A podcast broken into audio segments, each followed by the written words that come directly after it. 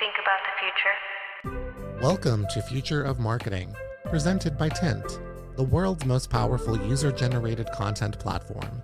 Each week, we interview leading marketers to uncover their routines, strategies, and perspectives. With the latest in marketing, here's our host, Yvonne Aldaz.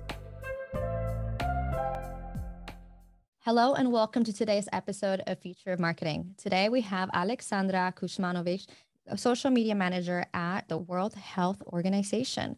For those of you who don't know what the World Health Organization does, their role is to direct international health within the United Nations system, and they lead partners in global health responses. And just for a little context, the United Nations has about 193 countries. Is that right, Aleksandra? Member states, yes, and, and WHO has 90, 194. We are wow. a special UN agency, as you said, for health. Oh, awesome. Okay. So when I first approached you to talk about your role at the World Health Organization and what sort of campaigns you're working on, I was super excited that you agreed to be on the podcast. So, first of all, just thank you so much for being here with us. I'm really excited to learn from you, and I'm pretty sure those listening are just as excited as I am. So, let's talk about what the World Health Organization does. And I know I gave a little bit of an introduction, but am I missing anything that maybe you want to cover? So maybe just to clarify, what, what does that mean when we say United Nations Specialized Agency for Health? Our main, we are evidence and science-based organization. So our main job is to provide governments, our member states, with recommendations on how to improve people's health, whether that's emergencies or like pandemics, like COVID-19 that we are all experiencing, or it's non-communicable diseases like cancer, heart disease, lung disease, or a rare disease or it's risk factors or like improving physical activity or it's the quality of air we breathe or the quality of water we, we drink. It's really wide range of in a way standards and recommendations that we provide governments with so that they can take further action policies and strategies to protect people's health in their own countries. Uh, i think any health issue you can think about WHO does work on it, collect data, collect evidence, work with scientists around the world to then guide the best possible actions to protect us all. Awesome. No, thank you. It's just incredibly admirable to hear the work that you are doing over there as social media manager, I can't even imagine how much work goes into planning all of these different campaigns. What does it really mean to be a social media manager at the World Health Organization? What does that look like for you?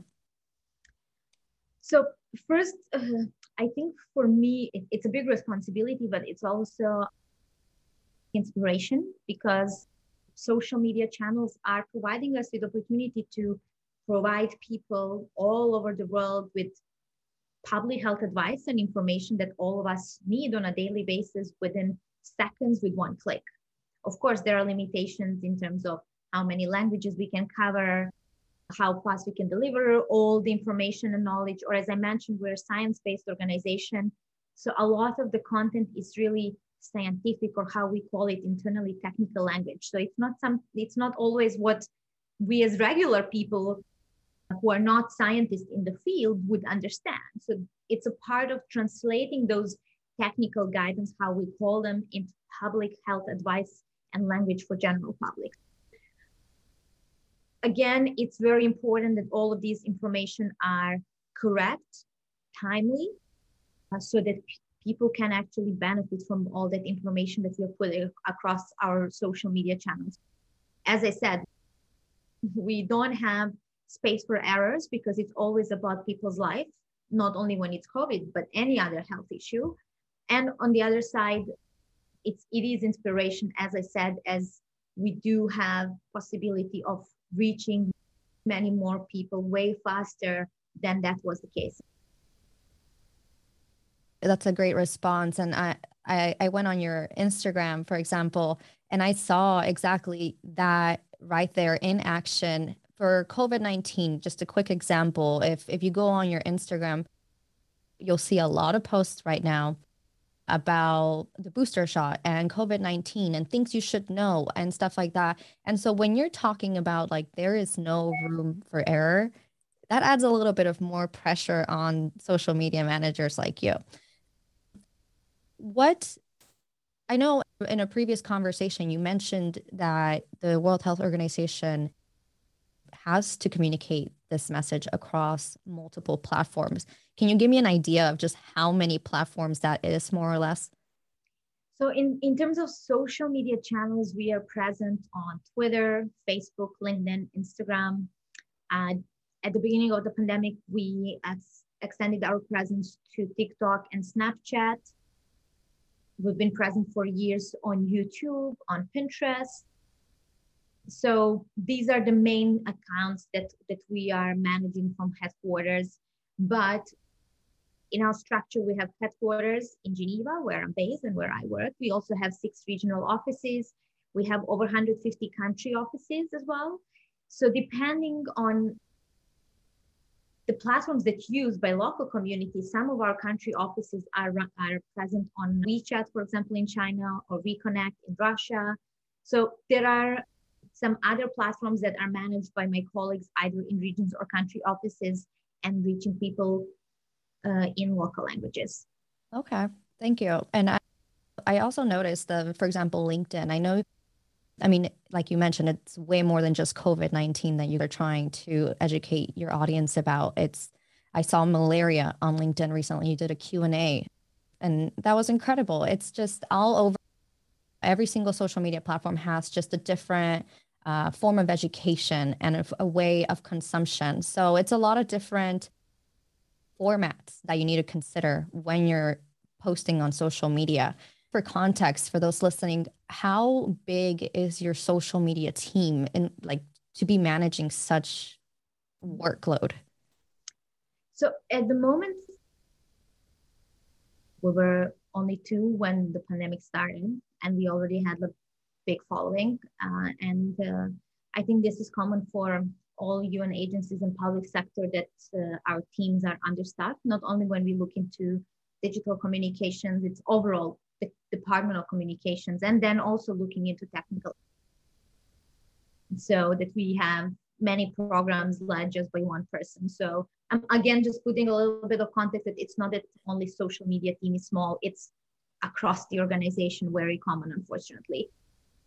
But we have very talented people on the team with a different set of skills. Some are stronger in analytics, which is important because all our decisions are basically done listening and analytics. And we like to say that nine, the social media is 99% listening. And not only for our social media decisions, but social media is very important listening tool in general for other communications or other strategic decisions on what is happening around the world and how to actually address people's concerns when it comes to so some are very talented in, in developing content quickly uh, for different platforms, uh, for example, Instagram stories or TikTok videos. We work very closely with audio visual team. We are two teams. And you mentioned, for example, that malaria live Q&A, we do live Q&As with our experts very often. We've, did them, we've done them for several years, but in, in the pandemic, we, we started weekly regular live Q&As on COVID-19 and how we do this, it's we monitor every day throughout the week all the comments and questions that we receive on our social media posts. And based on FAQs, we then decide what will be the theme of the conversation. We start a live and then in real time through comment section, we are again, we are taking questions from viewers and our experts are answering. And this is uh, deeply important to address concerns, but also misinformation and rumors that are spreading. So people have direct access to, to, to our experts. But then these sessions go up to one hour and it's too long for some for everyone to watch it. So then we have people who are talented to pick what are the important bits to clip afterwards and then share further across social or relevant social media channels. So it's one example of a product that's been used in several ways or repurposed. I love that you mentioned that because repurposing content is so important. I read a tweet the other day and it said, one piece of content is actually 50 pieces of content, right? Give or take, because it's true. You miss out on a lot of, I guess, engagement by not repurposing your content like that. Because, like you said, some people have short attention spans or they don't have the time to sit there and watch an entire hour of a video. So, you really do have to think about how do I turn my long form content into something that is more scannable or digestible, easier to read. So thank you for that. And I know misinformation is something very important for your organization. You have to make sure that you're providing the most accurate information to your viewers. So by have by allowing them to ask questions, you're closing that gap. You're making it easier for them to build trust with your organization and makes it easier for you to spread the right information. Yes. Yeah, this is definitely one of the one of the ways for us, and and also it's not just to tackle misinformation, but it's also the way to build trust, mm-hmm. because some of our experts, like, like Dr. Mike Ryan and Dr. Maria Van Kerkhove, have been the faces of the response, and they are there with the Director General every week in press conference for media. So people do see them on TV and in the newspapers, but now there is another le- level to that. They have direct access to those experts and ask what they are confused or concerned about. It's also building the trust with our experts and the organization. And actually, we need to build trust continuously before the crisis, during the crisis, and after the crisis. This is one of the ways for us to do so. Definitely. And in your time at the World Health Organization, what has been your either favorite campaign or the most or, or, the top performing campaign that you've worked on? So I think in terms of scale, definitely campaigns in in time of COVID are something that has had the reach that we haven't seen before. I think the first one that had very huge impact was Safe Hands campaign uh, that was, I think, in May 2020. And we had our director general again talking about leading by example or building trust, who did a video. Basically, he was explaining how to wa- uh, wash hands properly. And we, kick, we kicked off the challenge asking people to share their videos, but we were nominating celebrities, influencers from political, but also from show business, singers, sportsmen, etc. And in a very short period of time that the Safe Hands hashtag on, on TikTok in particular was used, I think, over 2 billion times. And it actually was very successful campaign across different channels. So that was something first that went really on scale. And first big thing that we did on TikTok that is more on like TikTok style. We've had a similar challenge as well on wear a ma- wearing a mask, um, calling on people to wear a mask, but also to do it properly because all of these measures that that we are providing or like advice, it's important to do it right. Otherwise, it's not effective. And now I think that there's quite a lot about uh, vaccine content. And we've done in this year, some a big thing that I worked on is on running some brand lift studies on our COVID vaccine content and preventative measures as well. And this was another level now on measuring the effectiveness of campaigns, especially we are in the second year of the pandemic. People are bored with us, they're bored with all the things they need to do. We all want to go back into new, not new, to go back to our old lives where we can uh, celebrate, hug, uh, meet our friends, and have no limitations on how we can stand far each from each other, wear a mask, etc. So then it's more challenging for us to be continue being interesting and people really to come to our page and listen to our advice. So we introduced this measurement to see what's the effectiveness of our campaign.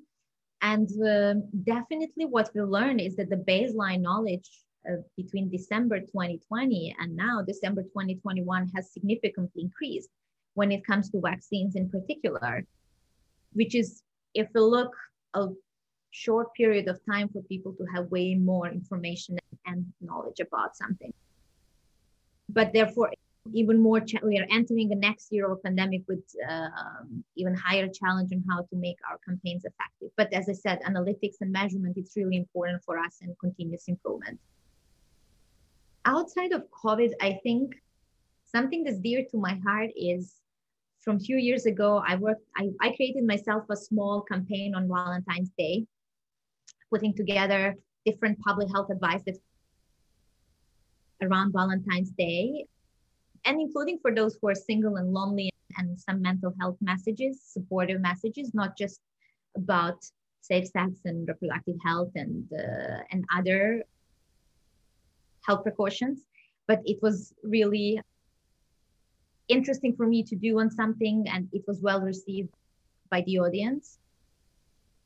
And some other subjects that I really personally like to work on are mental health campaigns, and the mental health is really a popular subject on social media. And the reason I like to work on it, it's it's not because of that, but it's actually there are a lot of opportunities to get messages out there when there is high interest. Then you have more engagement and more listening and to make your campaign more successful or when i say successful again reaching more people with with information I love that. And I, I, mental health is a topic that is dear, near and dear to me.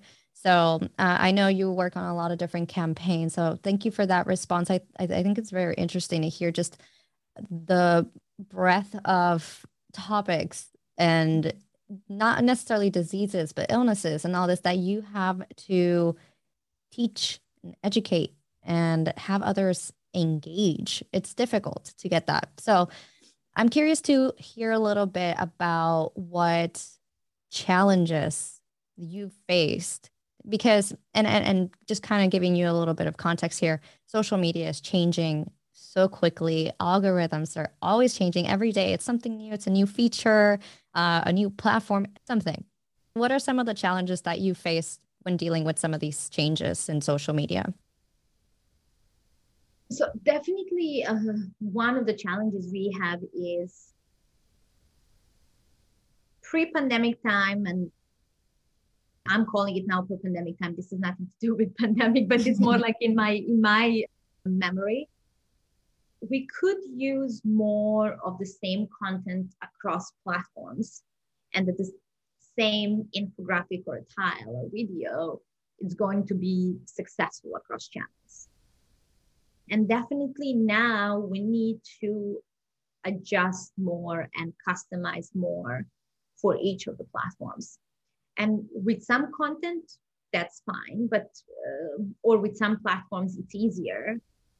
But with platform like TikTok, that still remains a big challenge for us to get TikTok style interesting videos because the content we provide is educational, it's more serious it's hard to transfer it into something that's really fun and it's not necessarily always a call to action for people to replicate and do their videos. Mm-hmm. it's more like to to be that health voice on the platform with, with the advice. So i think this is something that we're still figuring out on how to make our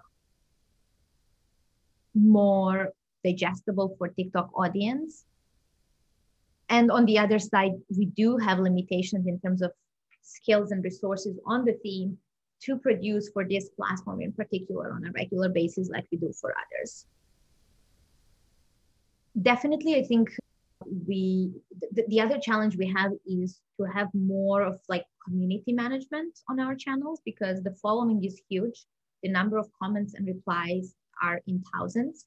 So it's very hard to really do that two-way communication and respond to everyone so one of the ways we do that is with the live Q&As, kind of summary of what people are asking and then find a way to, to respond. But in order to engage with your community, you need to do more. So this is another challenge we are facing.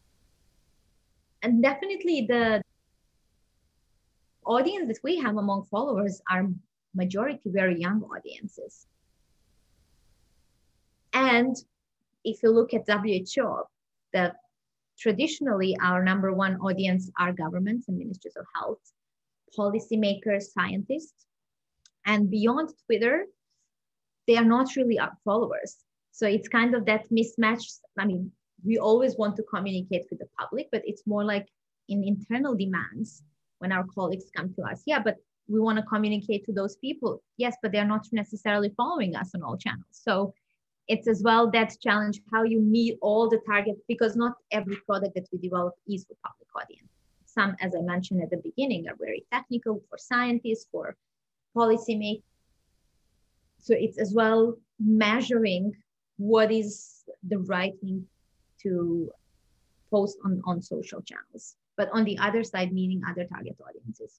No, yeah, that's definitely a big challenge. And not just for you, but I feel for the majority of marketers that we did a study uh, last year, the state of UGC 2021. And in that report, we ended up finding out that over 72% of marketers uh, felt like they had more responsibilities than before the pandemic. So you can just imagine. And now we have TikTok, like you said, and it's a completely different monster that you have to create content for, completely different. But it does go back to the whole repurposing your content. We were talking about this earlier how you can turn one piece of content into multiple pieces of content, but because you're creating content all the time, it is very difficult to go back and repurpose your content without that extra help.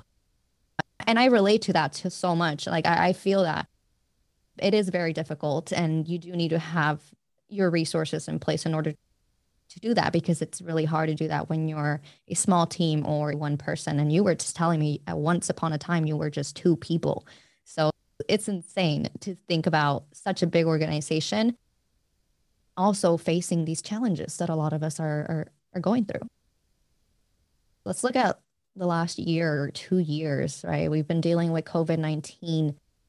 I know platforms like TikTok just came about and took over. So I'm just curious to hear about what you've learned in the last two years.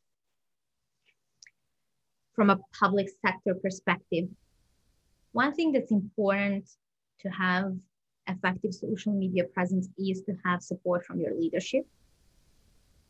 And uh, we are lucky to have leadership that understands the power of social media, not just social media, but communications, but definitely social media. Our Director General, Dr. Tedros, he's himself very active on social media. And he came when he got into his role, he already had understanding and as he was himself heavy user of, of, of Twitter, for example because we, we, we still have a lot of bureaucracy in our processes and way of working. So for us, having the leadership that explains the power of social media and having an occasions social media first approach on how we communicate is important because this is how, especially in the pandemic, this is the first pandemic in digital era.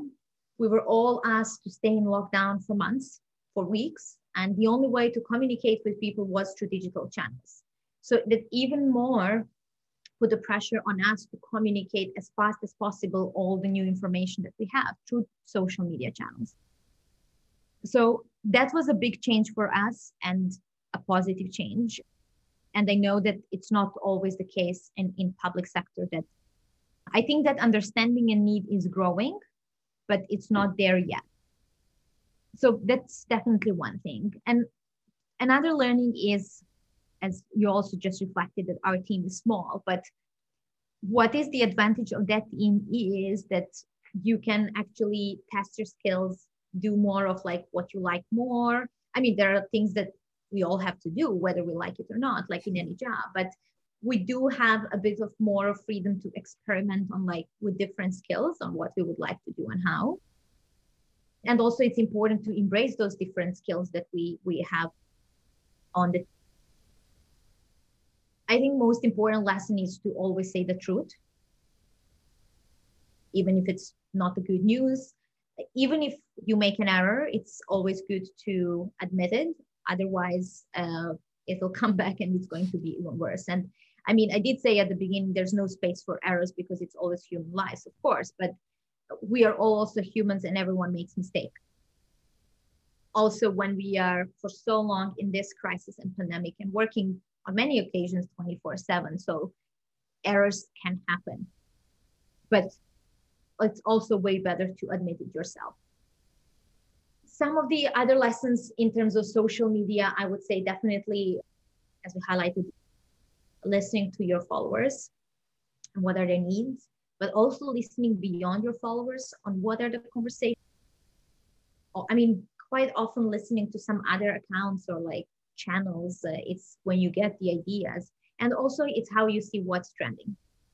It's actually looking into different accounts that had some very catchy visuals in terms of simple design, but like very strong colors in contrast.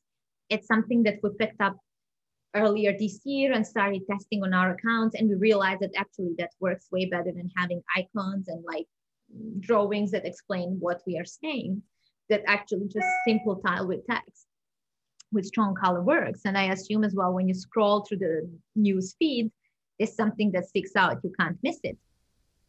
So again, listening, be ready to be flexible to continuously adapt into what are the new that that are out there on social media. Also, be ready to uh, start new things. And you mentioned their algorithms change, there are new features. Something that we embraced this year and started doing our Twitter Spaces, and that's been doing really well for us.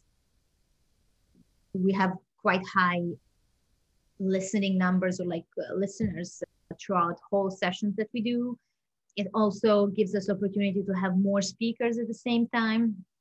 So it is something that, and for example, Clubhouse for us wasn't so easy to start as it was a separate platform. So having it on Twitter, it worked way better for us because this, we have a big presence, we have a big following. So just using a new feature on existing platform was way way easier for us in terms of management and to test and try. So I guess yeah, th- these are some of the lessons that I would say importance of leadership uh, and empowerment of leadership and also what leadership empowered us is to collaborate with social media platforms which is not very common for public sector or, un agencies and that helped a lot especially during the pandemic embracing different skills in your team, listening, flexibility, and being agile to to to adjust. I would say maybe these are the the few, and of course, speak the truth mm-hmm. um, all the time. Thank you. I, I appreciate that you brought up visual content into this because it's going to transition perfectly into the next question for us. But I like how you said that strong colors have a way of reeling people in. And I love that you're experimenting. I think the only way to know what's going to work and what's not going to work is by experimenting. And so you're doing that.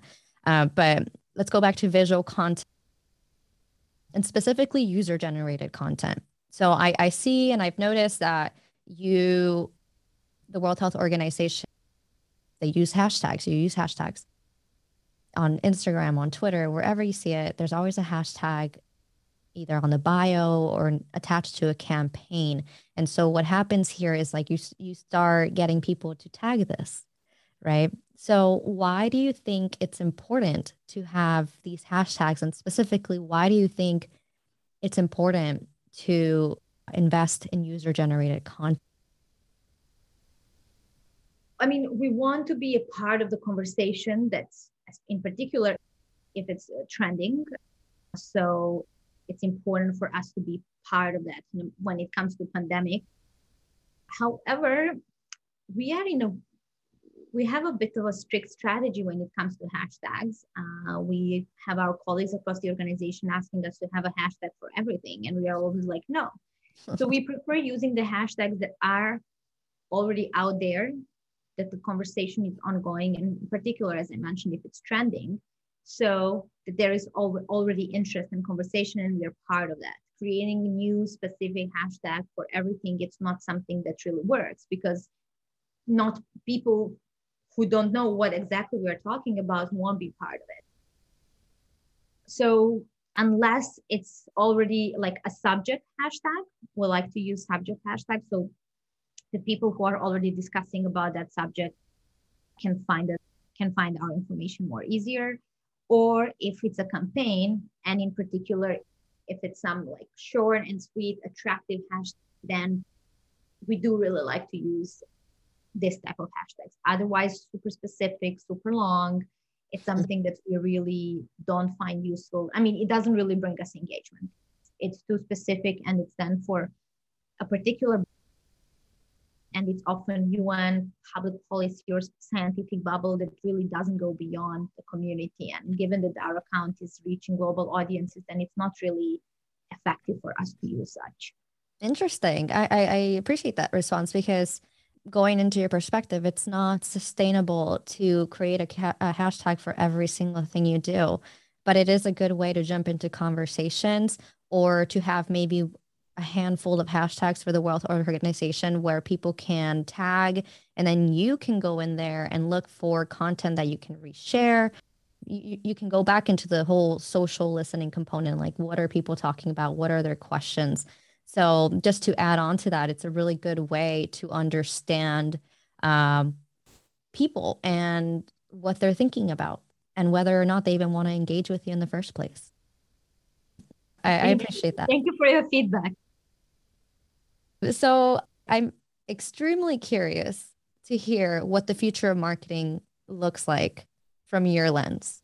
From my lens, I think that public sector needs more space advertising is really growing and uh, WHO in a way has been lucky that we've due to this big crisis and the pandemic we've received support including the ads credits to reach people with, with covid information. But this hasn't been the practice before so much and it probably wouldn't be a regular practice. And i know that my colleagues in other un agencies or ngos are really struggling because on certain platforms, the advertised space is growing so much that organic traffic is really not getting enough attention. And in some platforms, I, I also noticed that our non-COVID content, despite we are not boosting all our COVID posts, but still non-COVID content is having way lower engagement. And that's something that I'm worried about. Having in mind that this digital space is yes for all for marketers to make the best use of it their targets kpis and audiences there is a group of us working in the public sector who also need to use this space to reach people with information that are not necessarily really about products and services but it's a public it's an advice whether it's health, whether it's environment, or other social issues. And we don't have enough space, or that space is going getting lower. So I don't know. I'm not sure this is the discussion, like to talk to other colleagues and like leave us the space because it's not them who are setting the algorithm, but it's maybe call out to platforms to think about this as they are increasing that advertising space that there has to be a space for public sector to be very visible and I think for certain information, probably every user should see them because it is it may be a life-saving information. So th- there is definitely a good advantage as well of using ads. And as I mentioned, some of those brand lift studies that we've done, it's something that we can't do with organic traffic. So it's another level of learning for us on how effective campaigns are, how effective our message is, and then looking how to broaden the team that helps us to make them more effective looking into advice from social scientists from someone else who works on misinformation or universities academia. So this is something how we are expanding the process uh, to make our messages and content more effective. Call it as you wish. But yeah i think th- there is some worry that the engagement that public sector, when I say public sector, I think of either public institutions or uh, NGOs, those these type of organizations that don't have big budgets to use advertising space. I mean, our team has zero budget for everything. Like even the visuals that are produced, they don't come from the budget from our team. Advertising spaces in kind donation, we would never have a budget to pay for it we operate with very limited resources and we have a huge task to reach people with information that they need and i'm hoping for a digital ecosystem that's inclusive and more how we share it between the advertised space and using it for uh, profit purposes and also using it for nonprofit purposes. I've never thought about it that way. How I don't want to say that the public sector is suppressed, but you do have information that you need to get in front of people. And it is tough, right? If organically to get there. And if you don't have the resources to invest in paid ads, then it just makes it even more tough to do that. So that's definitely something to think about. And and don't get me wrong, I think it's also great that platforms are expanding uh, sales features, ads features, etc. Because also it gave small businesses and crafters to sell their products and it's also probably a good way to boost the economy in some places because if you look into this crisis many people lost their jobs and uh, they had to be creative to find ways to for their income and social media is a very good place to find people who are interested in your product or a service so it is great but i am i'm just now using the opportunity maybe to flag that I know from some colleagues that are really struggling who are only using organic traffic. I know from the data that I can see now, because as I mentioned at the beginning, we have headquarters, we are global channels, and we have big presence, and our organic traffic is high, and it has always been high because health is uh, of everyone's interest. But it's not the case for every NGO or UN agency or public sector institution. So it is, but it is still important for them to reach people in their well, communities, countries, or regions. And I know that our regional offices had very small organic traffic. If we didn't have this in-kind support in ads, like their reach wouldn't even be visible when we do the graphs and compare organic versus paid. Like the organic is in, invisible. For us, headquarters, it's ball high and it's kind of like equal depends on the moments but it's not the case for every organization and uh, in particular if they are covering like smaller areas so it is important to have this space inclusive for different needs and, and purposes and again we've worked with platforms quite a lot on developing features not just using ads but developing new centers dedicated pages prompts on the platform, but this has been pushed with COVID. We've done some things before COVID on vaccines and vaccine information. But looking from the health lenses, and we said at the beginning, there's so many different health issues. This really needs to expand. It can't be just because we are now in the pandemic and in the crisis. Many people suffer from many other diseases, way more than, I mean, non-communicable diseases kill over 40 million people a year. Wow. So it is something that we could use social media and digital channels to help people more with protecting themselves from risk factors. And this is where the power of social media could be mm-hmm. like creative way, campaign way, influencers, etc. So maybe I'm using this chance as well to invite different influencers who are interested in different health issues to join us in promoting public health advice or work with us on certain campaigns, we would be really happy. Yeah, that'd be incredible. Anything to get the word out, really. Is, I mean, it's such an important uh, organization that you're a part of. And so I, I, really do hope someone listens to this and reaches out to you and helps you expand that. But then also going back to user generated content it's also a really good way to if you started a campaign around that it's also a really good way to get your existing audience to engage but it, uh, like me saying it is easier said than done of course and we can talk about it on the side or anything but there's a lot you can do there to get people to to engage more with your with your organization so i'm super excited just disclaimer really excited to hear how that you played a role in developing these news centers. I again, like I didn't even think about it, but it's true. Like you go on Twitter and you see it immediately all that information, but there's still so many different layers that the World Health Organization has to go through in order to get the message across. I just hope all social media platforms listen to this and do what they can to help organizations like yours. I- am excited for the future. Um, me, so, me, me too. And I mean, I want to say thank you to platforms for making those steps, but I also need to invite them to help us do more. Oh, yeah, totally. And let's do it. Let's get them to help. let's do it. Yes.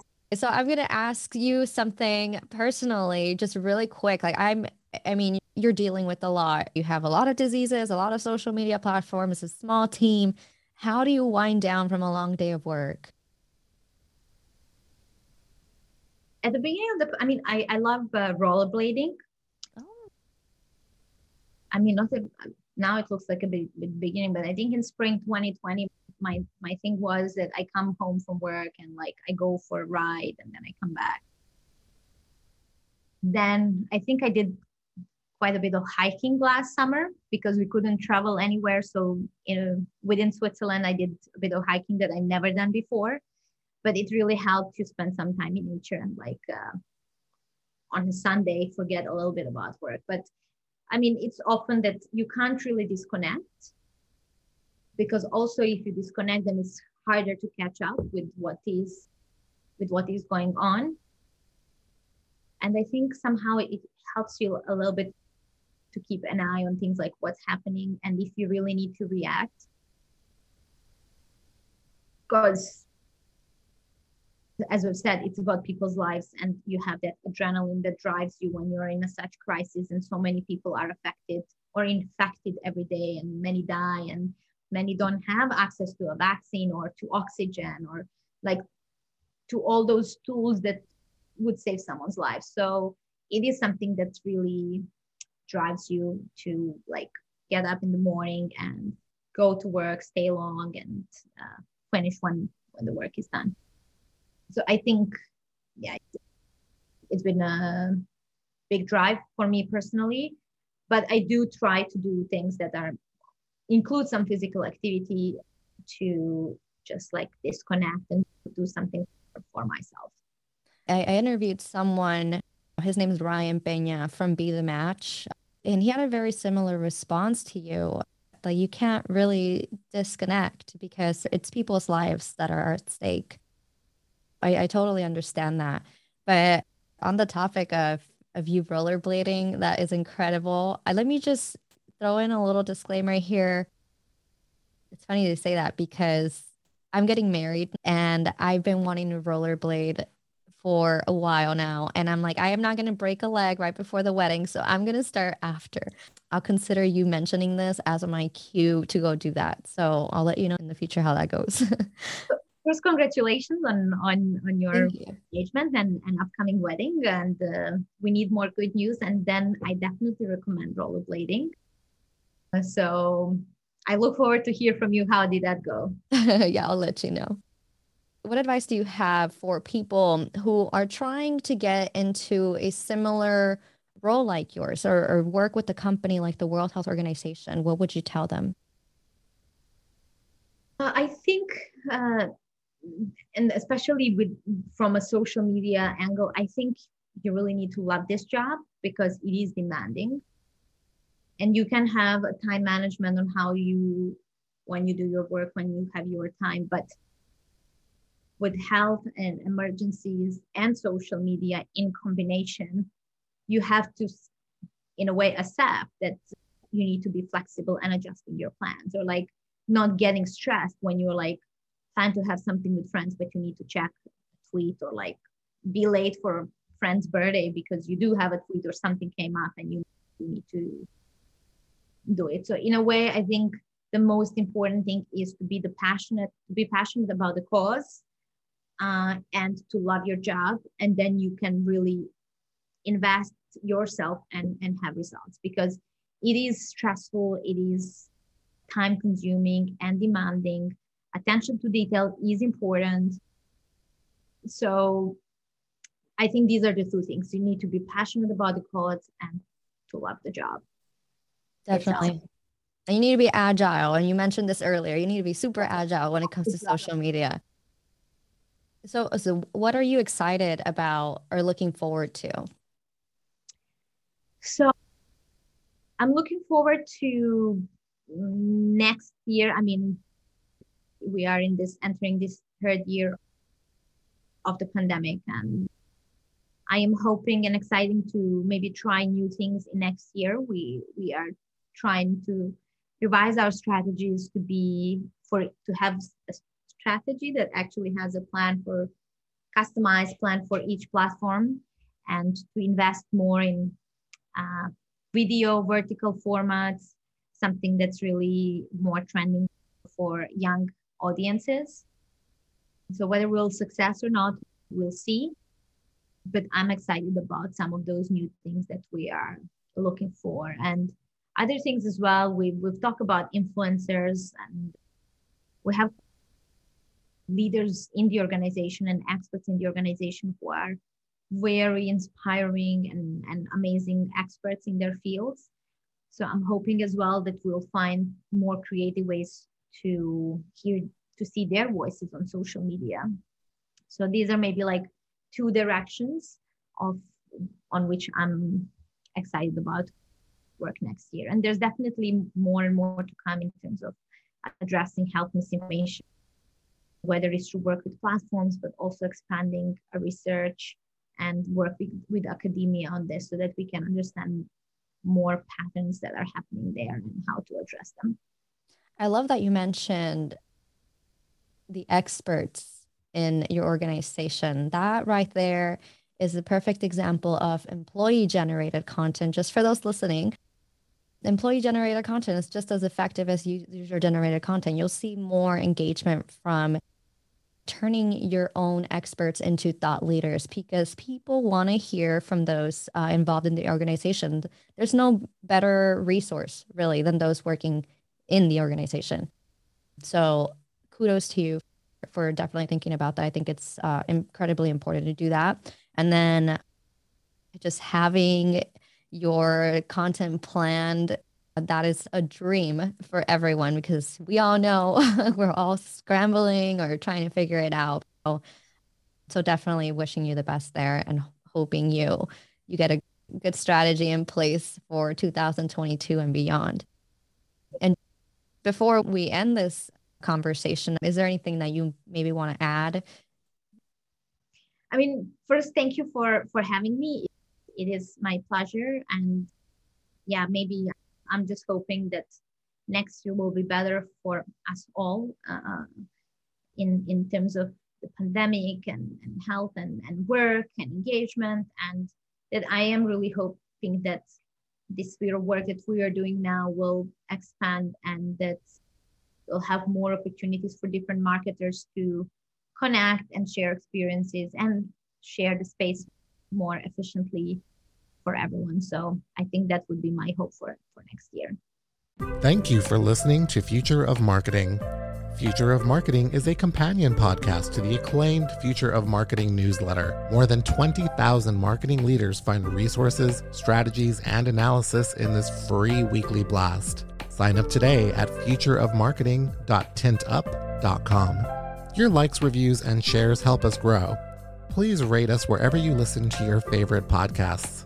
Until next time, keep your eyes on the future of marketing.